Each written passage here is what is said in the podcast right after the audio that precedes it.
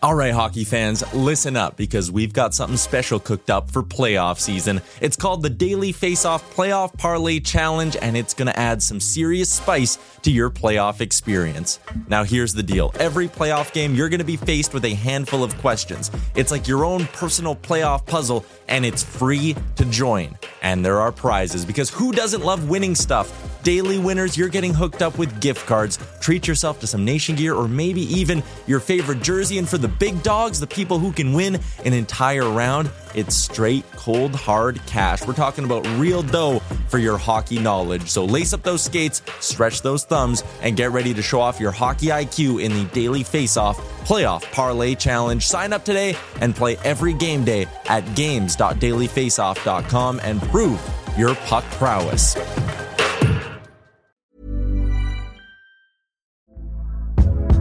Hey there, it's Michele Norris. I'm host of a podcast called Your Mama's Kitchen. When I travel, I'm usually looking for a way to find a taste of home when I'm not at home. And one of the things I love to do when I am at home is entertain. And Airbnb allows me to do that. When I was in California recently, I rented a house that had a great kitchen. And when we were sitting around the table, we we're all thinking, we're in someone else's house. Someone could be in all of our homes as well. If you have a home, but you're not always at home, you have an Airbnb. Your home might be worth more than you think. Find out how much at airbnb.com/slash host. Hey, it's Danny Pellegrino from Everything Iconic. Ready to upgrade your style game without blowing your budget? Check out Quince. They've got all the good stuff shirts and polos, activewear, and fine leather goods, all at 50 to 80% less than other high end brands. And the best part? They're all about safe, ethical, and responsible manufacturing. Get that luxury vibe without the luxury price tag. Hit up quince.com slash upgrade for free shipping and 365 day returns on your next order. That's quince.com slash upgrade.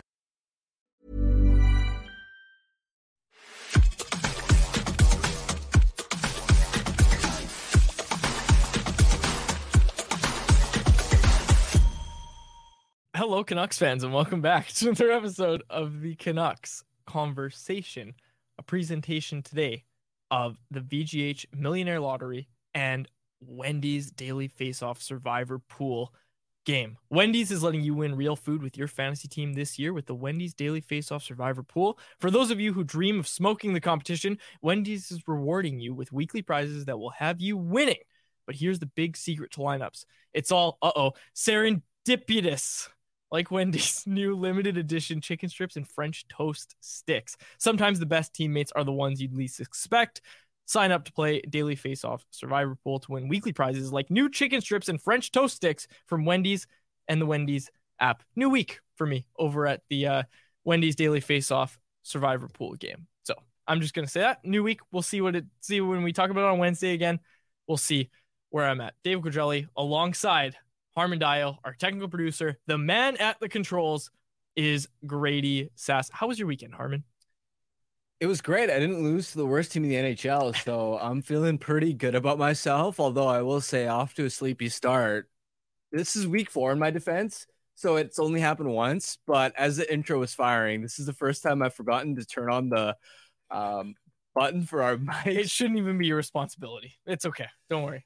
Oh, But, uh, whose responsibility should it be, huh? Uh, mine. It should be within reach. I shouldn't have to reach over, Grady. I don't know why you designed the studio this way. I pin it on you, but anyways, Quads, you do deserve blame though. I finally fixed this chair. But somebody, I saw somebody being like, "Why does Harm look so short?" And I'm like, "Buddy, I know I'm significantly taller than Quads, and I'm watching the stream back, and I'm like, oh yeah, I do look short." I go back and I'm like, "Oh yeah, I have to adjust the chair." Significantly You is sabotage. me. significantly is a little extreme. Don't make me whip out the tape measure and have you guys go back to back and we can mark your. I think I might be taller than wall. Harm. Stop it. Stop it. It's a podcast. We're Nobody knows. proof here. Nobody knows. It's a podcast. Well, well, now our chairs are level, and So we're the same people Can height. see, I, I s- I look taller now. It's gonna it's gonna be a competition of who can get higher up in their chair. All episode long. Okay, let's not waste any more time. Harman, you are taller than me. I'll admit it. um, okay, you just mentioned it off the top in your little intro there. Lost to the worst team in the NHL, the San Jose Sharks. That game was two minutes longer. The Canucks may have won it, but An NHL game is only 60 minutes long, and Mikael Granlund only has one goal on the season. That all resulted in the Vancouver Canucks losing to the San Jose Sharks on Saturday night. Yeah, to me, the Canucks had a strong push towards the end of the game. They controlled play pretty well in the second period, but to me, that start was unacceptable, especially because I was mentioning after the Friday win over Seattle with uh, with JPET on Rinkwide, uh, we, were, we were briefly previewing the Sharks' game, and I said, for me, the biggest key for the Canucks is the first goal is always important in any game, but especially so against San Jose because the Sharks average 1.6 goals per game. And so you have to understand the psychology of a team that's that bad. If you get the first goal on them, a 1 0 deficit seems like Mount Everest. It's just going to immediately deflate their tires. You, you score the first one like the Canucks have in some of their other matchups against the Sharks, and you just kill their hopes and dreams right right then and there. In fact, the Sharks have not won a single game this year where they've where they've surrendered the first goal. So, in light of that, for the Canucks to come out that flat in the first period was really disappointing because the only way you let the Sharks win is if you let them into the game by surrendering the first goal and actually giving them some hope and belief. And to me, it wasn't just, oh, you surrendered that first goal. Because look, if the Canucks had been, let's say, out shooting the Sharks 18 to 4 in the first period and they somehow get a lucky goal, fair enough. That happens. Bounces go against you. But the Sharks legitimately outplayed the Canucks in that first period. And to me, a mature professional team would understand the stakes of that opening period and has to come out flying. There's no excuses. The Sharks played the other night as well. Uh, they were also on the second leg of a back to back, and it just they're felt, also the Sharks. Yeah, and to me, it just felt like the Canucks weren't as hungry and urgent away from the puck. It, it felt like once they once the Canucks got the puck, they were zipping around in the offensive zone, Mm-hmm.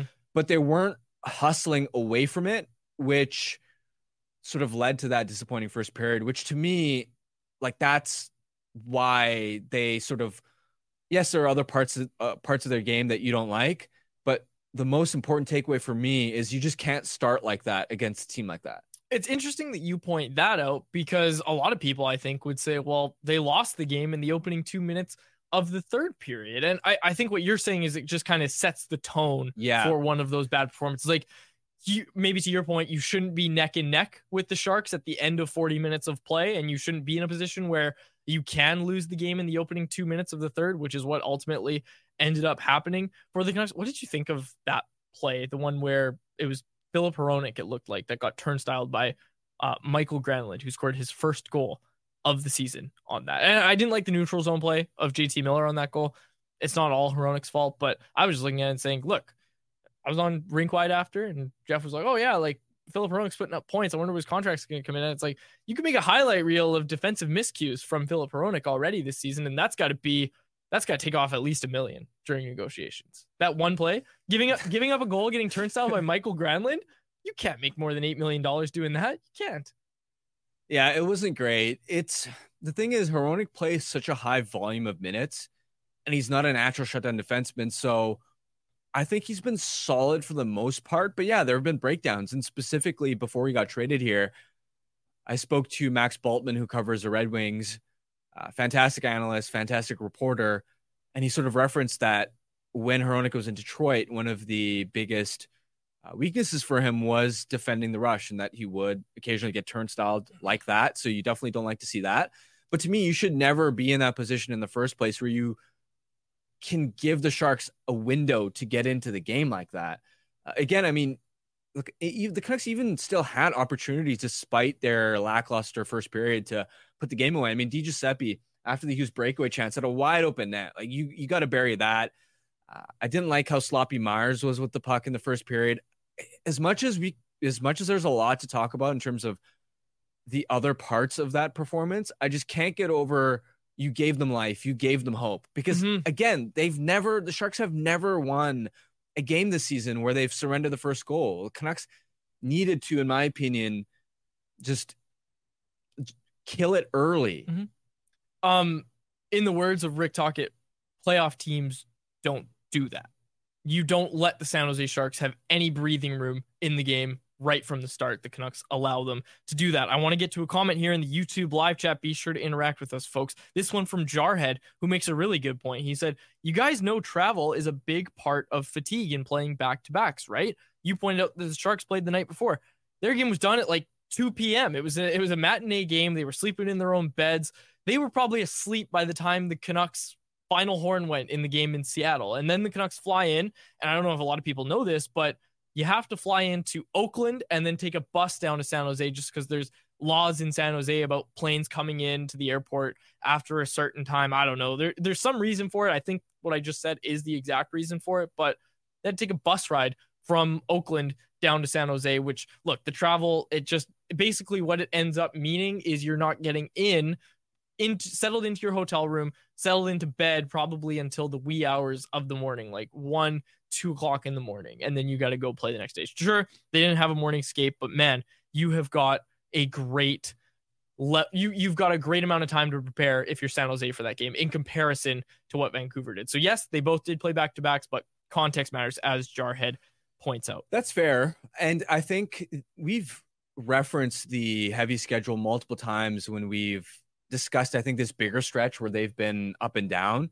That's fair enough. That's a really valid point but I don't want to hear about it when you're going yep. up against the San Jose Sharks. Hey, fair enough, man. Fair enough. Uh, and I, I wanted to quickly get into the Canucks. Yeah. I just want to also say that the Canucks themselves hold themselves up to a much higher standard than that. Like we're talking, I, I don't think he's accepting fatigue as nobody is as an issue for losing to, to the Sharks. And look, it's not the end of the world that they lost to to San Jose. Again, in the bigger picture of what this up and down stretch means it's okay. It's definitely not the end of the world. Every team, but it is stinkers. disappointing. Yeah, Vegas just lost to Arizona. Every team has stinkers. Uh, you would have liked to see the Canucks bounce back in a game like that. You, you know, you could also call the Seattle game a stinker as well. So you'd like to see them bounce back. I look.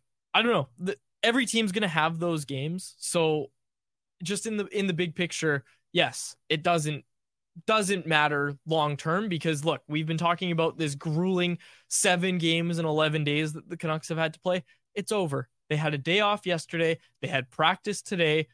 Uh, Filip Hronek and Quinn Hughes both got a maintenance day.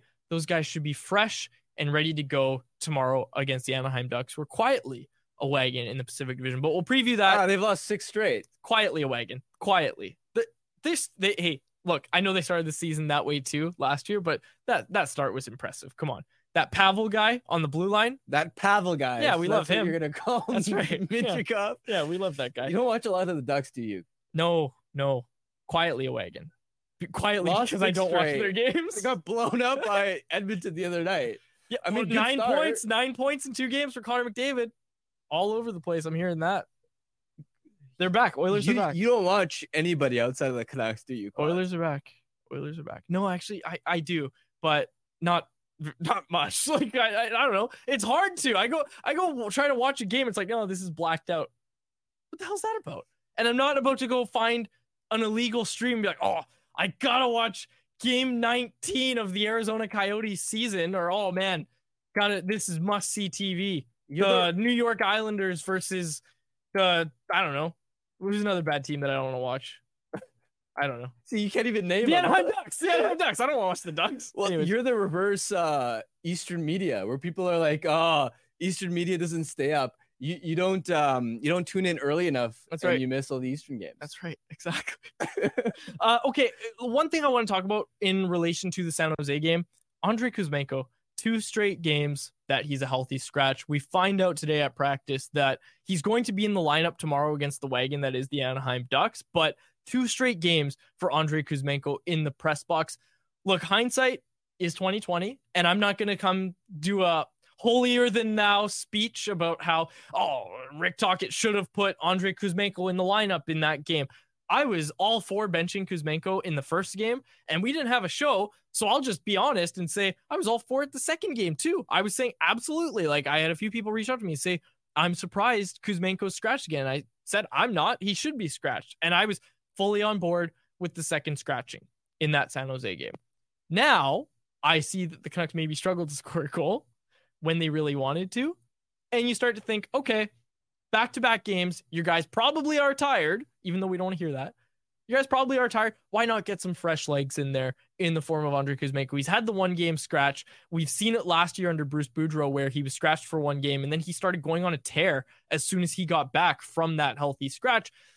Hindsight's 2020, and I'm not here to say this is what I thought on the weekend. This is what I thought this morning on my drive into the studio. I was thinking about this and saying, you know what, they could have used a goal. You probably want Andrei Kuzmenko in your lineup for that game against San Jose Shark. But hey, I didn't think of it at the time. Clearly, neither did Rick Tocchet, and he's getting in tomorrow night. But what did you think of the second scratching for Kuzmenko? I think DiGiuseppe would have been the only player you could have pulled out of um, the lineup after that Seattle performance, where the bottom six was fantastic. Bottom six carried uh, the Canucks in that um, in that game. I mean, you weren't going to pull out Hoglander, you weren't going to pull out Aman, uh, Garland, Joshua, Blueger. all those guys stepped up. So I can understand why Tocchet scratched Kuzmenko for a second game. I didn't have a problem with it to be totally on, to be totally honest with you. Pulling DiGiuseppe out and inserting Kuzmenko would have been defensible in my opinion, but I also don't didn't have a huge problem with it. So to me, even when I look back at that loss, I'm not looking back at Kuzmenko being scratched for a second straight game as uh, a missed opportunity or, or that it's a decision that should be relitigated. I thought it was reasonable. Tocchet, of course, confirmed that um, Kuzmenko is going to be back into the lineup tomorrow, and Giuseppe, based off line rushes, appears to be the odd man, odd man out. Mm-hmm. Although Tocchet didn't didn't say they've definitively decided. And I also want to say that uh, a week or two ago, Dakota Joshua was the odd man out at practice, and then they had morning skate, and he was in the lineup. Like Joshua was just given that wake up call in the form of sitting right. out at a practice. Maybe that's what's going on with PDG. I don't know. We we don't know the answer. Um, we'll get to more stuff from practice on the other side of Jeff Paterson and right before Jeff Paterson, who's going to join us in moments here. But the final thing I wanted to mention about that San Jose game no five on five goals. No five on five goals against San Jose Sharks, which again brings me back to okay, maybe you do want Andrei Kuzmenko in your lineup for that game because right now, look, if your best players aren't your best players, you're not going to win if you're the Vancouver Canucks. Yeah. I know two goals for Brock Boeser, that was great. Three assists for JT Miller, also great to see, but that's one line. That's one line, and they didn't score at five on five. And I'm not trying to nitpick here. I'm just saying that in the context of Elias Pettersson not playing at his best. We're not saying he's injured anymore. He says he's fine. Elias Pettersson not playing at his best right now. We saw it in Colorado. You're not going to win when Elias Pettersson isn't at his best. On a night where the bottom six carries you, that's fine. But when the line itself, and this isn't even a dig at Joshua and Garland, their line's been spectacular. But when they talk about a roll of the dice, like in the context of we don't score all the time, but we do a lot of good things that's great, but the team needs goals and you need to score. So you can't be overly reliant on that bottom six production, which who thought we'd be saying that? But for the Canucks, when your top six isn't going, you probably aren't going to win many games. And your bottom six once in a while is going to bail you out. But rolling the dice isn't really a recipe for success in today's NHL. I thought they just had an opportunity bringing Kuzmenko back in against a team like the Sharks worst team in the NHL. He scored against them earlier this season. Like it's not like they were bringing him back against, you know, Vegas or Colorado, one of the premier teams in the West that can bring the physicality, which we all know isn't a strong suit of Kuzmenko's game. So I looked at it in the sense, well, here's a chance for you to kind of restore this guy's confidence against the worst team in the NHL, maybe get him back on the score sheet and maybe have him out as the extra attacker instead of Sam Lafferty uh, when you're trying to tie the game. But um, yeah, I mean, I, I I had no problem with him sitting on the Friday night. I was just a little surprised that they didn't try to inject some more offense into the team. I think that's a great point, and the people in the YouTube live chat are saying similar things. They all wanted to see Kuzmenko in the lineup, and we will tomorrow night. For now, let's get to our pal Jeff Paterson, brought to you by Four Winds Brewing, locally owned, family owned, and operated in Delta. Home to the Four Winds Light Light Lager, a crisp, clean, and easy drinking beer. A beer for everyone, a perfect beer for before, after, or during the game. You watching your Canucks lose to the San Jose Sharks? Boom. Get some Four Winds delivered at four winds fourwindsbrewing.ca or ask for it, Four Winds Light Light Lager at your local liquor store or have some delivered to you, as I said, right to your door through the online shop at four fourwindsbrewing.ca ca. Let's bring him in. Jeff Paterson.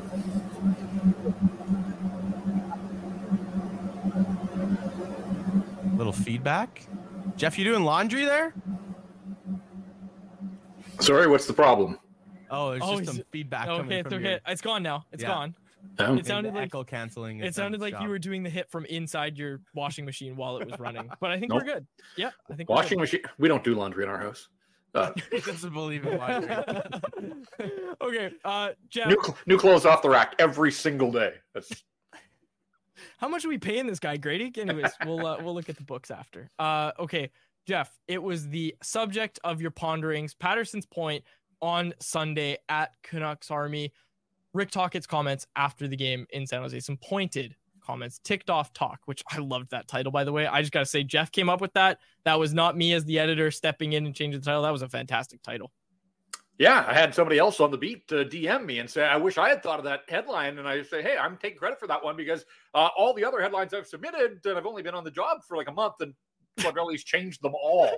Like, I, I guess I don't not enough SEO for Quadrelli there, whatever. But he went with TikTok, um, and yeah, like I like those comments after the game. He's not letting this team off the hook for a late November loss against the San Jose Sharks because the schedule was tough. And the point of my column, and hopefully people have read it, and if they haven't, go check it out, is that you know what else is tough? The playoffs are tough, and it's a grind. And I sort of pointed out using that 2011 team that you know, two trips to Chicago, two trips to Nashville, two trips to Boston, one trip down to San Jose. It was 25 games in, I think, 62 or 64 nights. And, you know, the, the stakes get higher the further you go, overtime, double overtime. Like the playoffs are really difficult. And when you look at this core of this Canucks team, Pettersson, Hughes, Boeser, Thatcher you know, they saw the playoffs in the most bizarre and unique formula possible in the midst of a global pandemic in a neutral site with no crowd. Like part of playoff hockey is battling the adversity that comes with a hostile crowd that wants you to suck royally. And you have to rise above. And so uh, I, I just think Rick Tocchet's been there. He's won the Stanley Cup as a player and as a coach. And basically, his comments were playoff teams don't let opportunities like this get away just because you're a little bit fatigued. So I like that. He's raising the bar around here. And and look, over that 10 game stretch, guys, they went five and five. Like that's totally credible. And if that's now seen as something disappointing, then maybe the the culture is changing little by little around here. But when you go to the third period, tied 2 2, and you've scored late in the second, and it's right there on a platter against the worst team in the NHL, they should have been six and four over that daunting 10 game stretch. Jay Pat, uh, Pius Suter was originally cited as a day to day type of injury. You were able to follow up with Tocchet um, about Suter again today at practice. Uh, where do you think Suter's at, and how much do you think the Canucks miss him right now? Well, I was glad to see him first and foremost. I saw him in the hallway. Uh, they had a big table. It's Hockey Fights Cancer Night, and they were getting players to sign some memorabilia. And I saw him, and I thought that's the first time I've seen him even around the rink and around the team. But Tocchet told us he hasn't skated yet, suffered a bit of a setback. Uh, we're led to believe it's a middle body injury. Take that for what it's worth. Tocchet said lower body, so that rules out. You know, I, would had some people that were asking me, is it a head injury? Uh, no, I'm going to take the coach at his word here. And Tocchet said, look, we miss this guy. And I think, you know, Rickon, he hasn't tried to mislead here. I think he's tried to answer questions about Pius Suter, but also sort of stick to the club policy of not divulging an awful lot. And, and so that at time you can tell that he doesn't want to answer these questions, but it's been two weeks tomorrow since we last saw Pius Suter on the ice. And that was at a practice at UBC. And after that, uh, he has disappeared. He's missed seven games now. And look at the record over the last seven games. It's never just one guy, but he was playing well and he was contributing offense. And so he really was sort of finding his form uh, as a member of that third line. And so I do think that they've missed him an awful lot. And I thought Rick Tocchet had a really interesting comment last week. This has sort of been a pet peeve or pet project of mine, getting weekly updates on Pius Suter. But he said that Suter was a guy that when games were starting to slip away, when periods were slipping away and the other team had momentum, that he's already discovered now that Pius Suter is one of those guys that you can put out there to try to change the momentum. And there's not a lot of flash in his game, as you guys know, but you know there are just really solid habits. Uh, spends most of his shifts in the offensive zone, doesn't get scored on, and I kind of get where Tocchet's coming from. He's a bit of a safety valve there if other lines aren't going. you know, you just need to spend a little bit of time in the offensive zone. Pius Suter and his line mates were doing a good job of that. So uh, it's you know troubling to the point that he hasn't skated yet. The word setback always catches your attention. He's missed seven games, and if he hasn't skated, Tocchet today said, you know, it's going to be a few more at the very least. But it, it, there is no definitive timetable with whatever the nature of the injury is. Uh, they're just going to have to push on without him. And Teddy Blueger playing a little higher in the lineup. You know, that's the other crazy thing is they've had this incredible start, 22 games in. That game in Montreal, the last game that Pius Suter played, was the first game Teddy Blueger played. Like they played one game together.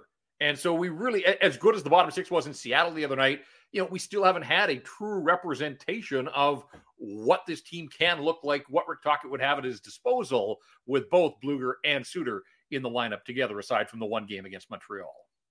Jeff, what do you make of everything going on with Andrei Kuzmenko back to back games? A healthy scratch. I was fine with Friday night. I kind of thought message sent, and I like to see guys get an opportunity to respond. But Rick Tocchet was pretty clear today after practice, and I asked him, you know, was that the plan all along to sit him out both games, or was the decision on Saturday a byproduct of the way that the team played, hmm. and particularly that bottom six on Friday? And he said yes, that it, it, just it was too difficult to find somebody to come out of the lineup the way they had played and beaten the Kraken, and the quick turnaround to San Jose. Now, you know, for the people out there that are saying fresh legs, fresh legs, I, I hear you.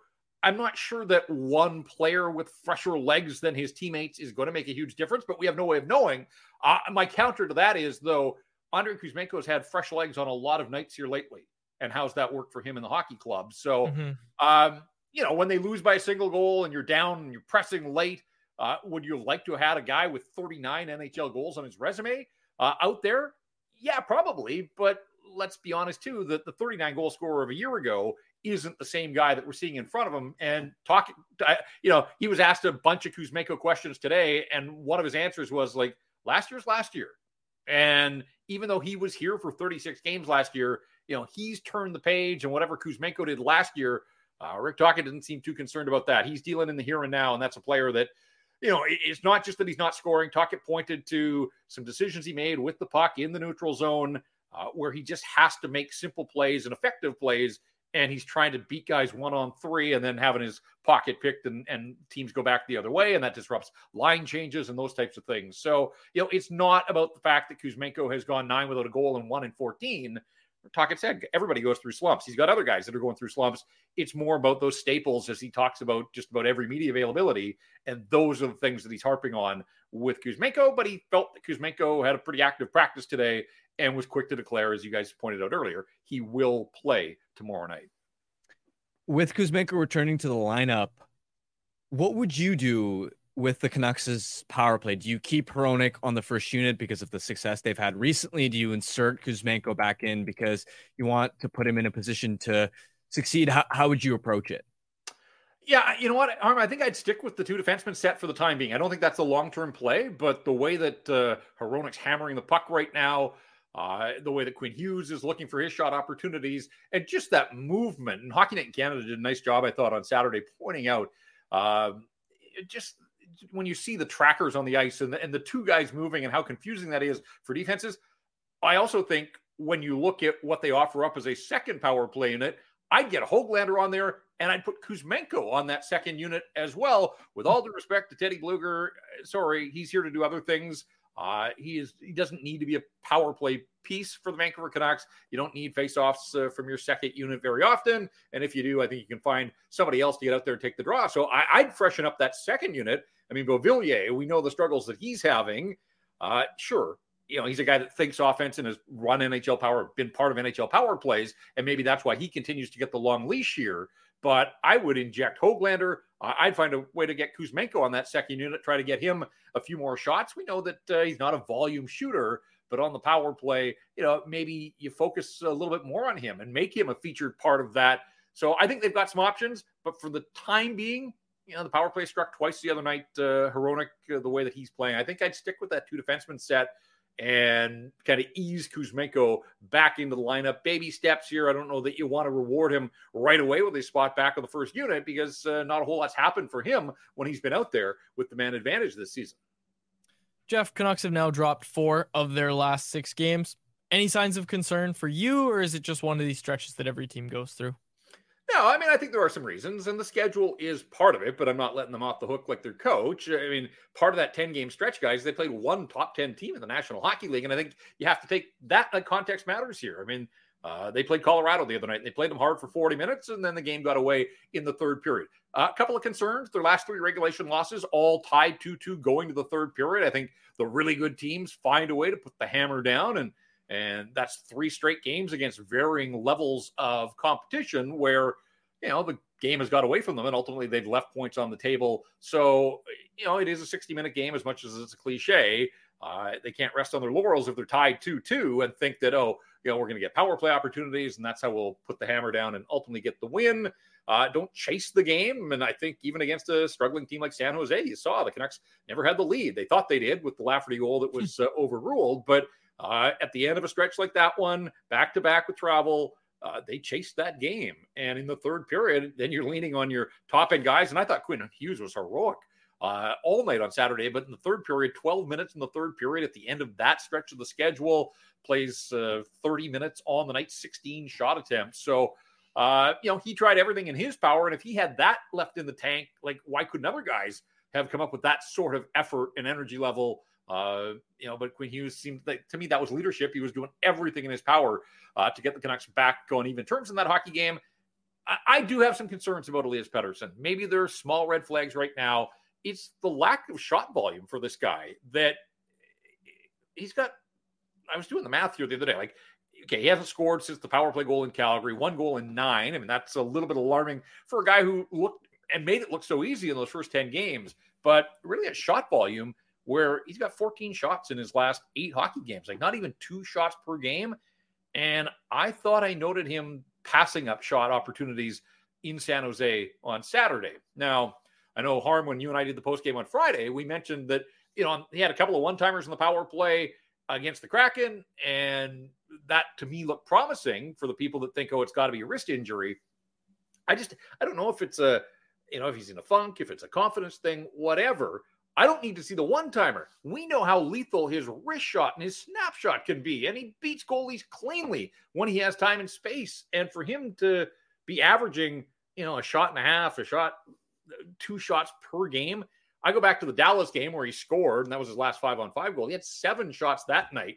Not going to have seven every night, but he's so talented. He can do so much when he's got the puck on his stick in the offensive zone that that's the troubling trend for me right now. And I hope that's all it is, is a trend but that jumps out at me that Elias Pettersson's leaving way too many of these games lately with a single shot or maybe two shots on goal. But, you know, there have been a few more attempts along the way, but in terms of actually hitting the target and finding the net, uh, just not a whole lot happening around Elias Pettersson these days.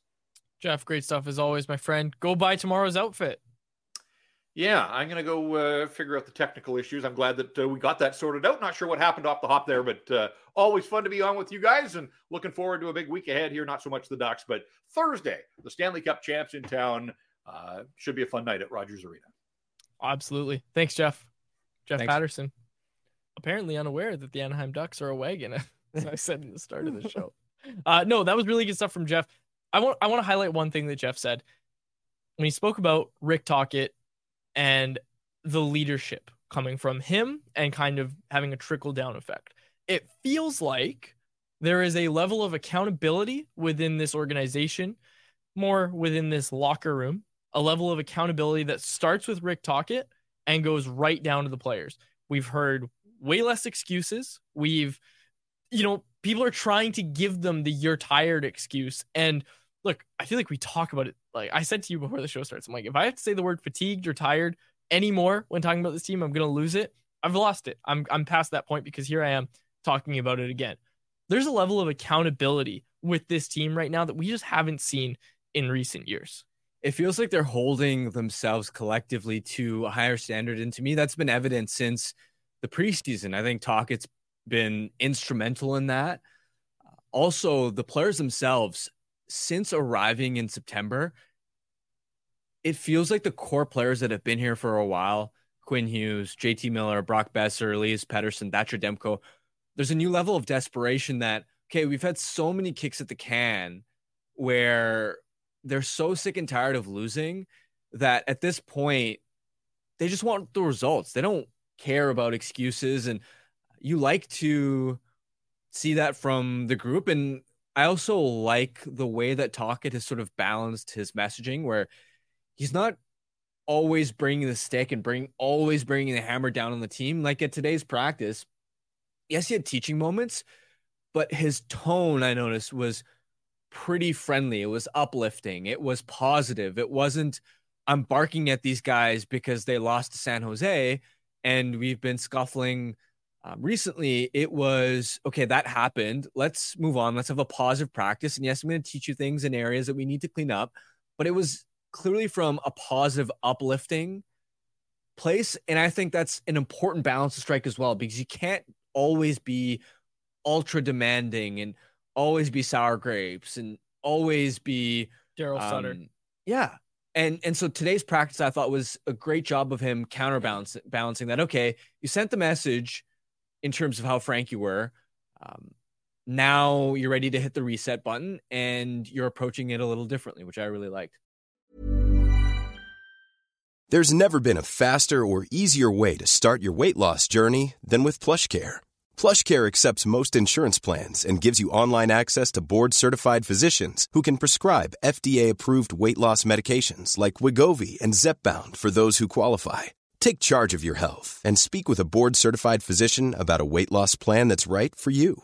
Get started today at plushcare.com slash weight loss. That's plushcare.com slash weight loss. plushcare.com slash weight loss. I'm Sandra, and I'm just the professional your small business was looking for. But you didn't hire me because you didn't use LinkedIn jobs. LinkedIn has professionals you can't find anywhere else, including those who aren't actively looking for a new job but might be open to the perfect role, like me.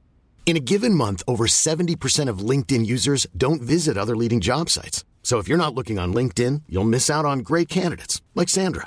Start hiring professionals like a professional. Post your free job on linkedin.com/people slash people today.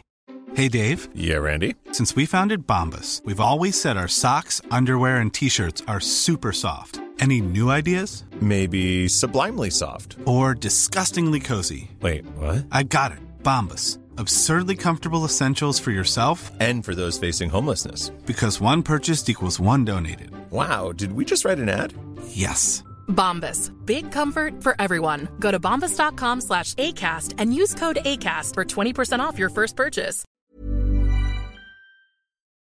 Let's get to anyone else presented by our pals over at DoorDash. A lot of good stuff in the chat already, folks, but get your anyone else's in because we're going to go through and read them. It's time for anyone else presented by DoorDash. It's our listeners' chance to get involved and hit us up in the YouTube live chat. And it's also our listeners' chance to get 25% off and zero delivery fees on their first order of $15 or more. That's right. For a limited time, our listeners can get 25% off and zero delivery fees on their first order of $15 or more when they download the DoorDash app and enter code NATION25. That's all capital letters, NATION, and the numbers 2 5. Offer valid in Canada, subject to change. Terms do apply. Okay. Uh, I don't want to hear anything about Corey Perry in the chat anymore. We've got a lot of people. Why are there? Well, I don't know if you, there's there's stuff Yeah, on social media, but it's it's already it, it took like 10 minutes for a reputable reporter in Jason Gregor, our friend over at Oilers Nation, to come out and say this is completely false. Just stop it. Just just stop. But anyways, oh, it- that- it's not was that the stupid WhatsApp? yes, yes, it was Harman. Come on, guys. Don't believe everything you see. Anyway, the yeah, the WhatsApp group chat. It's like, holy cow, this is my source. Anyways, so Jason Gregor came out and said uh, that is complete BS. But regardless, let's not, let's try not to make light of a situation that could be very serious for Corey Perry. Like we don't know what's going on. Um, there obviously hasn't been much communication from anybody, whether that be the team or Perry and his agent, who came out with kind of, but not really different statements than each other. But anyways, let's respect the privacy at the time. At this time, we'll obviously learn more about the situation as it progresses. Let's get to the good anyone else's in the chat here. Uh, this one from Nick P. Tocchet talked about pairs rather than lines in the summer, but hasn't done it much during the season. Should he move to pairs with wingers being rotated more often? I feel like we've seen. I mean, it's not that he's been religious about the pairs. Uh, in relation to the forward lines, but I think we've seen some consis- consistency. I mean, Miller and Boeser have. I was going to say he's forever. been keeping the pairs that have worked, and I think there's only one that's really worked, and it's Miller and Boeser. I don't know if you want to put Mikheyev and Pettersson in that conversation. I think that's probably more of a byproduct of Mikheyev having not been here the whole season, but Miller and Boeser, that's their most consistent pair. but also to like Joshua and Garland are a pair at this point. Mm-hmm. There you go. So, yeah, I think it's as simple as you run with what's working and what's not. And I don't have a problem at all with how Tocchet has approached line construction this season. This season, I, I think he's pressed the right buttons for the most part. Trip says we somehow managed to let Mikael Granlund look like vintage Pavel Bure. Just an end to end, Yeah, and he's got the rocket skates on, goes completely uncontested in the neutral zone, which is where the problems start. I know I was making jokes about Filip Hronek getting turnstiled and how that should automatically take off a million dollars off your contract in the negotiation. Um, but it all starts in the neutral zone, obviously, and you just you can't let that happen. You can't let that happen. Um, okay, got another one here from Sniper. Would you rather have a bad game against the bottom feeder Sharks and give them the two points, or have that same effort against a playoff team and give them the two points, or a playoff team, the Seattle Kraken, who the Canucks beat 5 1? We haven't talked about that win Yeah. very much. I mean, For the Canucks with playoff yeah, odds, yes. I prefer them beating Seattle and losing to San Jose. Why give Seattle points? Especially because the Kraken have been gaining momentum lately. So you essentially create further distance. It's a four point game because with San Jose, you don't care about giving two points to them. They're irrelevant in the playoff conversation. But you give Seattle two points, and all of a sudden you give a team that started slow but has come on recently and made the playoffs last season you give them some life. So even though we're harping on them losing to to San Jose, giving them a lot of crap for it, I would have rather them beat Seattle and lose to San Jose than the uh, opposite. Okay, Grady, you flashed it on the screen. We had one from the Facebook chat, which I don't.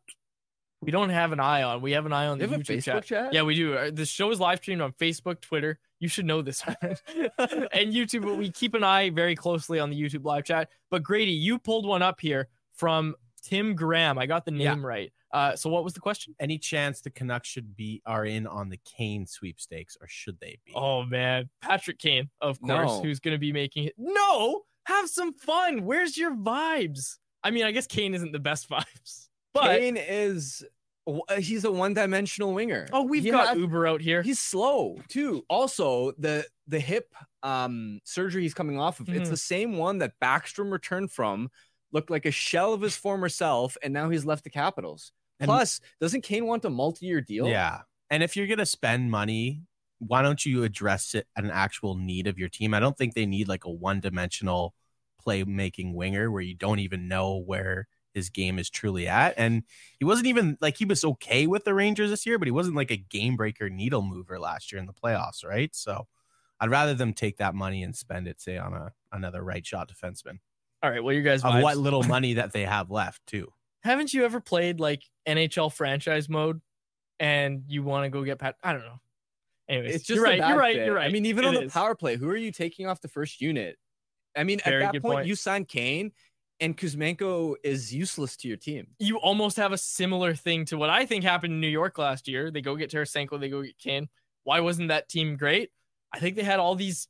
They had six of the same player, right? Like you look at it and you start to think, okay, in terms of roster construction, you're starting to enter that Jim Benning territory where you go get Connor Garland because look how good his five on five scoring is, and then all of a sudden he doesn't fit in your top six and trade rumors, all this stuff, blah blah blah.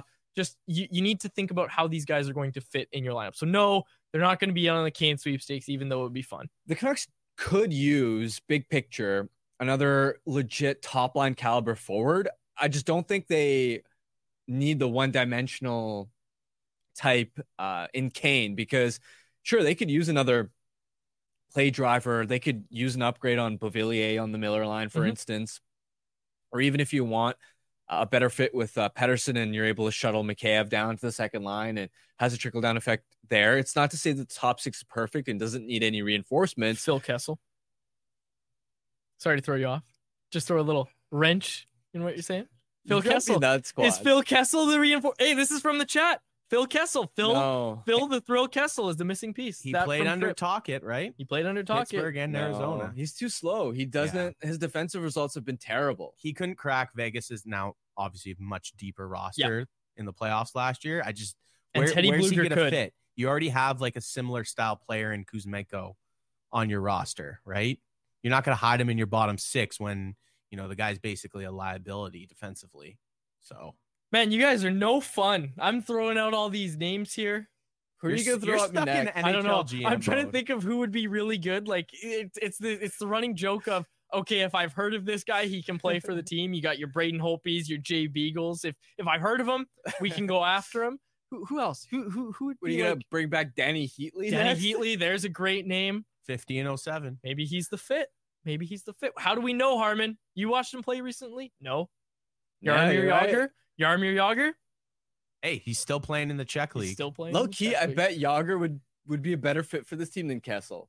Yes. Yes. Even though Jagr's pushing his 50. foot speed is probably yes, isn't there. but he can at least protect the puck down Exactly. You just got to give cycle. him the puck in the corner and he'll just protect it and draw guys in and then dish it out front and boom. There you this go. is quickly turning into a game of puck doku here. Um, so we won't uh, keep going in that direction. Uh, here we go. We've got a few here. Okay. This from Nar. If you're willing to trade Hoglander plus plus, what defenseman do you realistically want in return, Harman? You're trading Hoglander plus plus. Hoglander's been playing well lately. His trade value's higher. Well, first of all, we have to clarify cannot be for a rental. That would be a mistake. It's tricky because I can't just throw out names because I want a good defenseman, but how many good defensemen are available? Yes. That's that's a problem that I it's keep gonna, it's gonna be it's into. gonna be the quiet one. Like it's gonna be like a Filip Hronek. We just had Frank Seravalli Yeah. last week, and he talked about how yeah, Filip Hronek wasn't available, but that's because it happened within the span of like three hours that trade went down, and his name never got out there. That was the guarantee from Steve Yzerman to Jim Rutherford when that trade was made. So I feel like it's going to if if if it's going to be a trade, it's going to be one of these guys who's on the younger side, maybe like a Filip Hronek light type thing, where you know he's going to be a part of your team moving forward, but probably not out there in trade discussions. Where are you on Dante Fabbro, Harm? Coquitlam Express, good guy. For me, interesting. I haven't had as much of a chance to watch him this season. Before this season, I would have said he profiles to me as like a solid bottom pair type. Yeah. Would be an upgrade for this blue line, but also At what acquisition cost? at what right? acquisition cost. And I remember he's had stretches in previous years where he's caddied Roman Josi, but is he the type of player that can offer you top four Right. minutes? Not sure. I'm I'm not quite sold on Fabbro as the guy. Yeah. To me, he's the type where where I look at and go, okay, if you aren't going to sign Ethan Bear for whatever reason, then sure, Fabbro is an Sure. upgrade, right shot. You like the fit. But if you plan on re-signing Ethan Bear, I don't know how much Fabbro moves the needle for you. And I would just like to add that I no longer support him as much as I did about three minutes ago when I yelled out Coquitlam Express because he never actually played for the Express. He's from Coquitlam. Langley Rivermen, Riverman played two games and then he went to the Penticton Vees. Penticton, the evil, powerhouse. yeah, the evil empire of the BCHL, the Penticton Vees. He went to Penticton. So once you sell your soul to Pent, I'm just kidding. but you you go watch Penticton Vees games and it's like you see all the names. There was a game I did in 2019. You gotta look at that roster of the 2019-20 Penticton Vees. It was like, oh, who who was on that team? Uh, Scott Niedermayer's kid, Yeah. Tony Amonte's kid. Uh, well, before that, Newendike. Jost and Stecher. And some Yes. of those guys, right? Yes, but I'm talking former NHLers Right. kids are all Yeah. on the Penticton Vees. And hey, I'm I'm just gonna be honest here. They're pretty damn good at hockey, all those kids. Like all those guys are very good, and that's the reason the Penticton Vees lose maybe one or two games every year. One day, I want to get Clay Stevenson on. Also, keep an eye on Massimo Rizzo. He was on that 2019-20 Coquitlam Express team. Has not signed his ELC with the Carolina Hurricanes yet. We'll see what happens there. But one day we're gonna get Clay Stevenson on um, on this show. He was the goaltender of that 2019-20 Express team, which was a certified wagon. He's now with the Washington Capitals, and there was it looked like he was going to make his NHL debut a couple weeks ago, so I was really looking forward to that. But Clay Stevenson, in all seriousness, has a tremendous story. I'll tell you guys it another day, but tremendous story. Um, that 2019-20 season was special for him for a lot of reasons. But quite honestly, uh, the the strongest individual performance I've seen from a goaltender in any season of junior hockey uh, from Clay Stevenson that year. So hopefully we get him on the show one day. But Massimo Rizzo, keep an eye on him as well. Might be uh, might be a NCAA free agent signing. I don't know. I don't know. They haven't signed him yet in Carolina, so we will see. Anything else, uh, or do you guys want me to keep talking about the Coquitlam Express? Well, I think we know why you don't watch a lot of NHL action besides the Canucks because you're glued on on the BCHL on the Coquitlam Express. well, you're saying all of this, and my the extent of my knowledge of the BCHL, at least in terms of which teams are good, is just that Penticton's always a wagon. Yeah, Penticton's like very good. The win streak that the team Troy Stecher was on mm-hmm. was legendary, and he had some awesome stories about that. But yeah, besides that, you're you're going off about Penticton and Coquitlam, and I admittedly, you're you're smarter than me on this. I, I can't keep up. Did you ever call Coquitlam game squads? No, no, I, I was never on commentary. So my I story with Coquitlam. Yeah, that would have been fun. I my story with Coquitlam, and folks, get your anyone else's in. Uh, we're gonna quickly reminisce for a second here.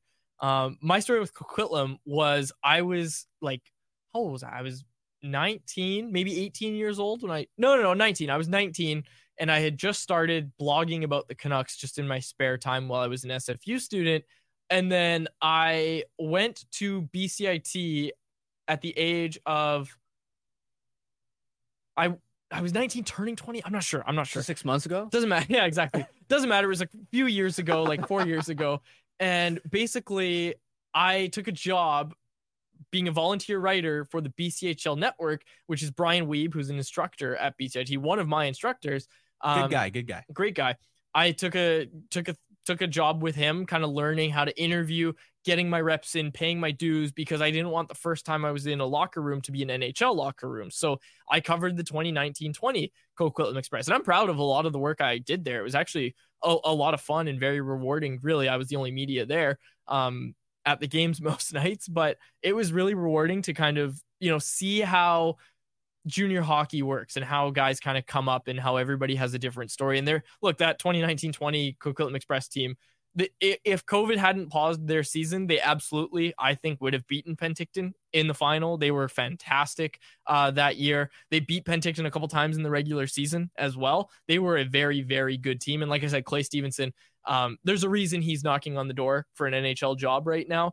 Something changed in that year for Clay. He had he had like a sub 900 save percentage in every year before that, but comes out has the best season I've seen from any goaltender uh, in any level of junior hockey, and then he gets a scholarship to Dartmouth that turns into an NHL contract with the Washington Capitals. And I wrote about a few years ago. Got my scoop uh, I'm sure people can figure out where which which region region of the Lower Mainland I got that scoop from, but I got the scoop that the Canucks were checking in on Clay Stevenson. Um, and I was really hopeful that they would sign him and add him to the goaltending pipeline, but obviously he settles with uh, Wash. I shouldn't say settles, but he signs with the Washington Capitals. Any other BCHL questions, folks? We're rapidly losing listeners. Andrew Christensen. We're now a BCHL. Podcast. Nanaimo Clippers would have won that year. I gotta look up. The Clippers weren't good that year. Someone else talk. Jesse on YouTube is asking, how much does an internal cap structure affect the Hronek deal, i.e., Quinn's cap hit? Which I think is a great question. Because for years in Detroit, they had this rule where they had a certain tier of players, Nick Lidstrom, Pavel Datsyuk, Zetterberg, where they would not allow some of their uh, pending free agents to sign above that line. Now, Harm, with the cap going up and Hughes on one of the best value deals in the league right now, do you envision a world where Hronek signs above that 7.85 cap hit? I'd be surprised. Of course, he's got he's going to have a heck of a statistical case, especially because he's got arbitration rights, which are going to be juiced by the massive minutes he's logging, the huge point totals. But this is a really great question because yes, internal cap does matter during these negotiations. And you're going to be really hard pressed if you're a Hronek's camp to say that you deserve to be paid more than Quinn Hughes, even though everybody knows that that's a value contract. So yeah, I think it's going to be difficult, difficult for Hronek, uh, his agency to become the highest paid defenseman uh, on this team on a long term deal. I do think that matters. And and for so long, the internal cap dynamics have worked against the Canucks because they always had these bloated AAV. So it helps that you know you have Mar and this isn't in relation to Hronek, but in terms of future players and future negotiations, it helps to have My- Myers coming off the books. It, it obviously helped in you know some of those previous contracts at Beagle, Roussel, some of those inflated bottom six contracts are gone. Uh, because absolutely internal cap dynamics do matter and it's affected plenty of negotiations around the league.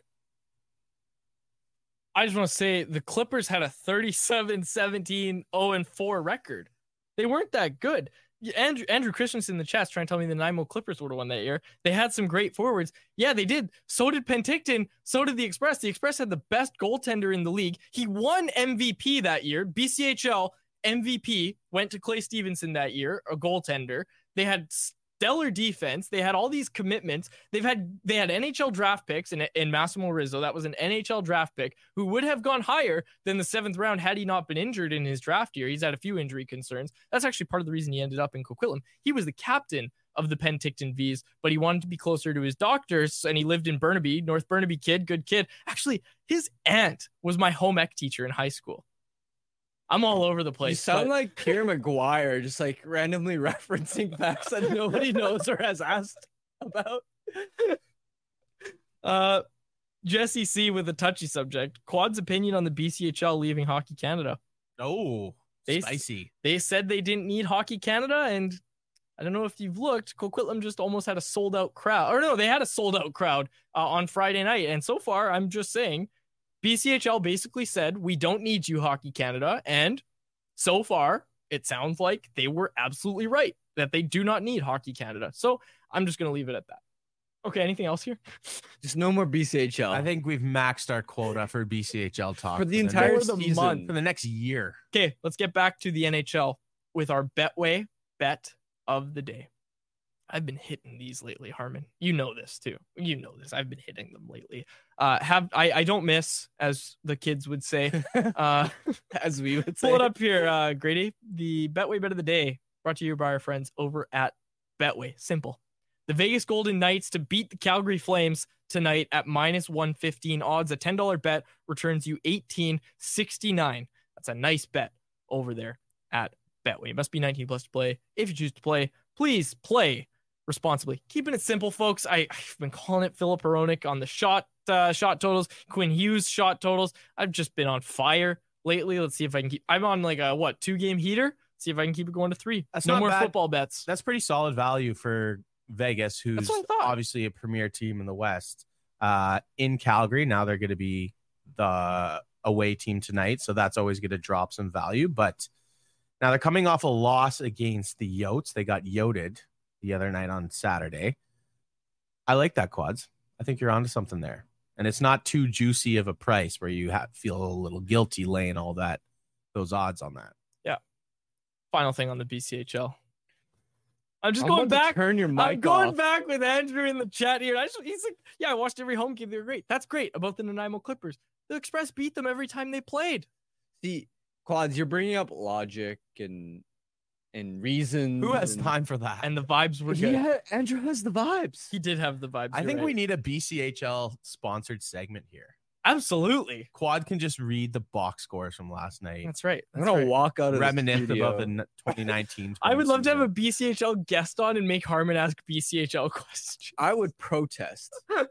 All right. Well, we'll close it out there for my co-host Harman Dayal and our technical producer Grady Sass. My name is David Quadrelli. Thank you so much for listening to the episode of the BCA, uh, the Canucks conversation.